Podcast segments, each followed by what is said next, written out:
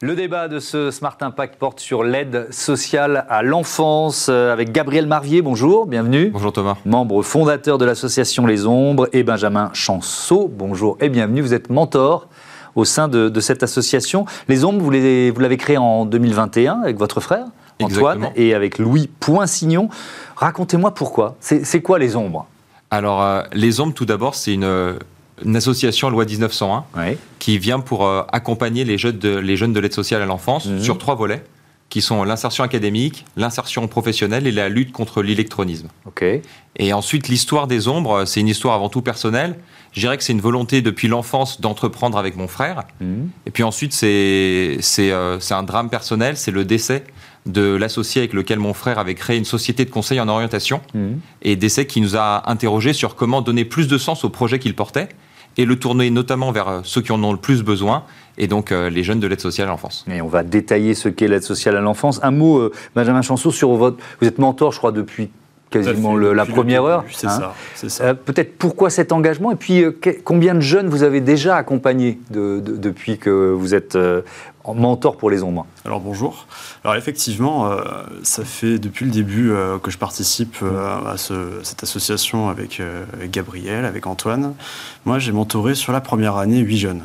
Alors c'est un mentorat, enfin le mentorat, c'est une forme d'engagement qui est un peu différente mmh. des engagements d'habitude parce que c'est un engagement plus flexible qui permettait en moi en tant que jeune salarié de pouvoir mettre à, à profit mes compétences, euh, parce que je venais de sortir des études, mhm. euh, à des jeunes qui allaient s'insérer dans le marché de l'emploi ou qui euh, cherchaient à parfaire leur orientation scolaire, un nouveau diplôme, mhm. etc. D'ailleurs, c'est quoi vos métiers respectifs? Alors, euh, respectivement, moi, je suis consultant dans une grande société de conseil qui s'appelle Capgemini. Ok, et vous Moi, je suis cadre réglementaire dans une petite banque. Ok, bon, bah, voilà les compétences que vous pouvez partager avec donc, ces, ces jeunes de l'aide sociale à, à, l'enfance. Plus de 350 000 jeunes euh, qui sont pris en charge euh, par ce service public. Mais ce qui est intéressant, et, et désastreux quand on y réfléchit, cette espèce de, cercle vicieux. 25% des sans-abri en France sont issus de cette aide sociale à l'enfance. Euh, est-ce que c'est justement pour briser ce cercle vicieux que vous vous êtes dit il faut, euh, il faut créer les ombres? Alors exactement, et merci beaucoup de, citer justement ce, genre de chiffres. Mm. Je vais même en, ajouter un parce qu'aujourd'hui, quand, quand je viens justement sur ce plateau de télévision, c'est mm. avec un peu deux messages. Un message avant tout d'urgence et un message aussi d'espoir. Le message d'urgence, il correspond justement à ce constat. Vous parlez de 25% des sans domicile fixe en France sont issus de l'ASE. Je dirais aussi 70% des jeunes de l'ASE la quittent sans diplôme. Donc on a un système qui est volontariste et je loue la qualité du travail du personnel, des référents, des éducateurs spécialisés qui au quotidien accompagnent ces enfants, mais qui clairement ne fonctionnent pas. Parce qu'ils n'ont pas assez de moyens? Alors c'est un sujet de moyens, c'est aussi un sujet, j'allais dire, d'acculturation l'insertion euh, académique, l'insertion professionnelle, ça passe par tout un tas de codes sociaux, de capital social mhm. qu'on obtient tout simplement euh, souvent de ses parents. Mhm. Or, c'est des jeunes qui justement ont moins de capital social de par leur situation, et nous, l'objectif aux ombres, c'est de leur apporter. Et ça, c'est le message d'espoir? Alors, la, possibilité de finalement combler ces lacunes euh, du service public? Exactement, et je dirais le message euh, d'espoir, il va aussi un cran plus loin, il est de se dire que les lignes bougent. Euh, l'association, elle a trois ans, mmh. c'est une association qui est très jeune, mais en trois ans, on a déjà aidé plus de 1500 jeunes, on a déjà fédéré une communauté de plus de 500 bénévoles en France, mmh. et c'est cette communauté dont j'ai envie de parler aussi, c'est que la nouvelle génération, elle a envie d'avoir un impact positif, elle a envie de s'engager pour la société, et c'est ça qu'on observe. effectivement, je redonne vos chiffres, plus de 1500 jeunes accompagnés, 150 euh, structures de, de, l'ASE, plus de 500 bénévoles, vous l'avez dit, qui forment cette communauté de mentors, dont Benjamin euh, Chanceau. C'est quoi, quels sont les défis à relever? Parce que vous me dites, j'ai 8 jeunes la première année, c'est pas rien, quoi. Il faut, c'est beaucoup de temps, j'imagine. Quels défis vous devez relever avec eux? Effectivement, il faut savoir les comprendre. Mmh. Il faut savoir comprendre l'environnement dans lequel ils sont. Il faut mmh. savoir comprendre leurs attentes bien que dans le format de notre association, c'est eux qui vont vers nous et nous qui euh, devons les écouter et apporter, j'ai envie de dire, euh, l'aide qu'on peut apporter. Mhm. Le défi, c'est vraiment de savoir les accompagner, de savoir rester en contact avec eux et apporter une réponse très concrète, très adaptée à la manière dont ils vont recevoir notre aide. Si, alors évidemment, il y a autant de, cas particuliers, 1500 jeunes, c'est 1500 histoires euh, et, solutions différentes, j'imagine. Mais euh, dans, quelles difficultés sont-ils souvent et qu'est-ce que vous pouvez euh, leur apporter comme réponse? Vous voyez ce que je veux dire? Oui. Ces jeunes, c'est des jeunes de l'aide sociale à l'enfant qui mmh. sont souvent placés, qui n'ont pas eu le même cadre éducatif que nous, mmh. qui n'ont pas le même contact avec l'extérieur que nous, et qui ont un référent qui est un référent pour plusieurs enfants. Donc qui sont moins disponibles et qui ne leur permettent pas d'avoir les clés euh, que peuvent leur apporter des jeunes comme nous, mais aussi des moins jeunes, des personnes qui ont travaillé dans ce milieu-là, parce que nos bénévoles, c'est pas forcément que des jeunes. Et à ce titre-là, nous, on peut, euh, par le biais de petites actions simples, qui sont en fait des réflexes qu'on a eus dans le cadre bah, de notre parcours scolaire ou de notre orientation professionnelle, débloquer des situations, leur apporter une aide concrète qui leur permet d'avancer. Euh, et, peut-être, pardon, je me permets, pour, donner des exemples très concrets à, celles et ceux qui nous écoutent, hein, on les aide sur justement la relecture de leur CV, de leur lettre de motivation, on les aide à se préparer aux entretiens, on les aide dans leur candidature Parcoursup. L'objectif, c'est vraiment de leur faire aussi un coaching pour l'orientation. On a tout un tas de sujets qui vont du mentorat, j'allais dire, court terme, une action concrète. Est-ce que quelqu'un peut relire mon CV dans mon foyer? Il n'y a personne qui est en mesure de le faire. Ou est-ce qu'on peut faire des actions plus long terme? Est-ce que sur les six prochains mois, vous pouvez m'aider à, à, à, dire, définir mon parcours d'orientation? Mm. Et nous, on part de trois constats qu'on a observés sur le terrain, puisque effectivement, tous nos bénévoles sur, dans la France entière sont sur le terrain. C'est qu'on a des jeunes qui ont un manque de capital social et donc un manque de réseau, tout simplement. Mm. Donc l'idée des ombres, c'est aussi de leur apporter ce premier réseau, euh, le fameux stage d'observation qui est souvent issu du réseau de nos parents. Mm. Et bien justement, on peut on peut les aider sur ce sujet-là. Il y a un manque de capital social que, donc je, que je mentionnais. Il y a un manque pour moi aussi qui est, on les pousse vers des formations très courtes. Le pousser vers des formations très courtes, c'est très bien. Il faut qu'on développe nos filières professionnelles. Il y a beaucoup pour les entreprises justement qui nous écoutent de jeunes qui sont dans ces filières mm. et, qui, ont, qui, et qui vont pouvoir rentrer dans le marché de l'emploi. Il y a aussi des profils qui sont capables d'aller plus loin. Et euh, moi, je regarde, on et a qui s'autocensurent parfois. Exactement. Mm. Et je, je, je, prends souvent un exemple. On a, on a récemment accompagné un jeune qui, qui est rentré en classe préparatoire, la physique-chimie, il, y a, il y a quelques semaines. On a ce genre de profil qui existe aussi à l'ASE. On a plus de 20% des jeunes de l'ASE qui suivent un lycée général et une, mm. des formations d'études supérieures. Il faut aussi les encourager à ne pas s'autocensurer. Mm. Est-ce qu'ils ont parfois perdu confiance euh, envers les adultes?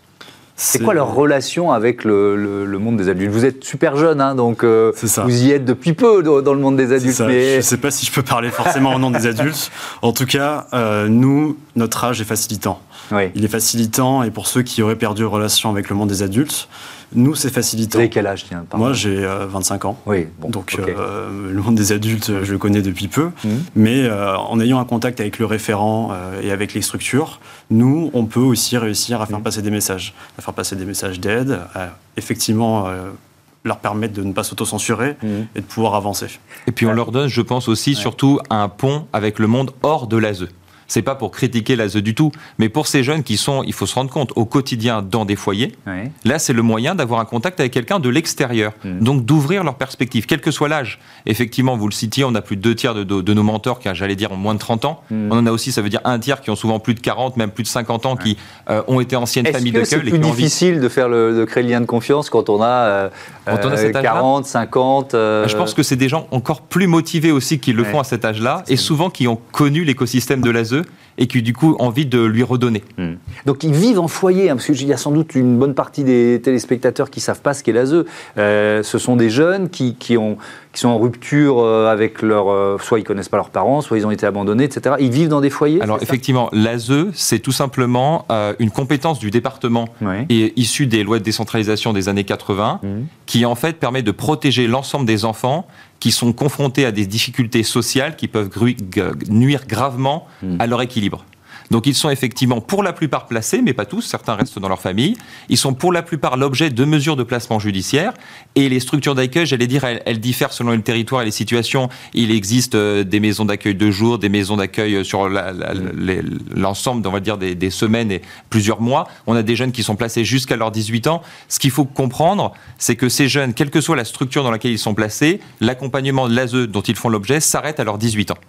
Et qu'il existe depuis peu un système qui s'appelle le contrat jeune majeur, qui leur permet en fait de poursuivre cet accompagnement jusqu'à 21 ans, mais quelle que soit leur situation, un jeune dans l'aide sociale à la France, hmm. il n'est plus accompagné par l'État à 21 ans.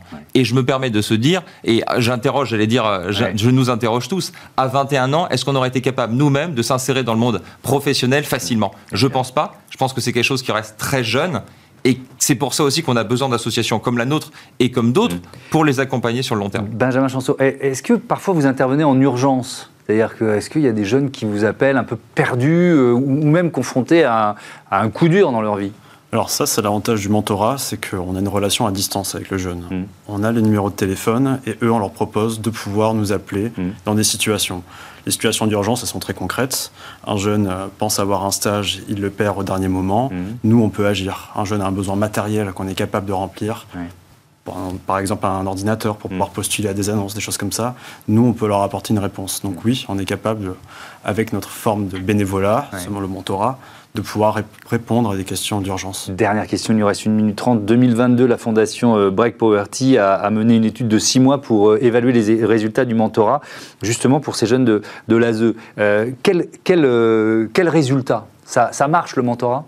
Alors le mentorat, ça marche. On peut effectivement utiliser aussi les, les résultats de plusieurs études du collectif mentorat qui regroupe mm. toutes les associations en France qui ont un impact et qui agissent en faveur du mentorat et qui le montrent. Le mentorat, c'est une relation gagnant-gagnant. Mm. Ensuite, si vous me permettez, je me permettrai sur la dernière minute de donner aussi un message. On est sur Bismart, on est sur une, la chaîne, mm. j'allais dire, de référence du monde des entreprises. Donc mon message, il est avant tout pour les entreprises.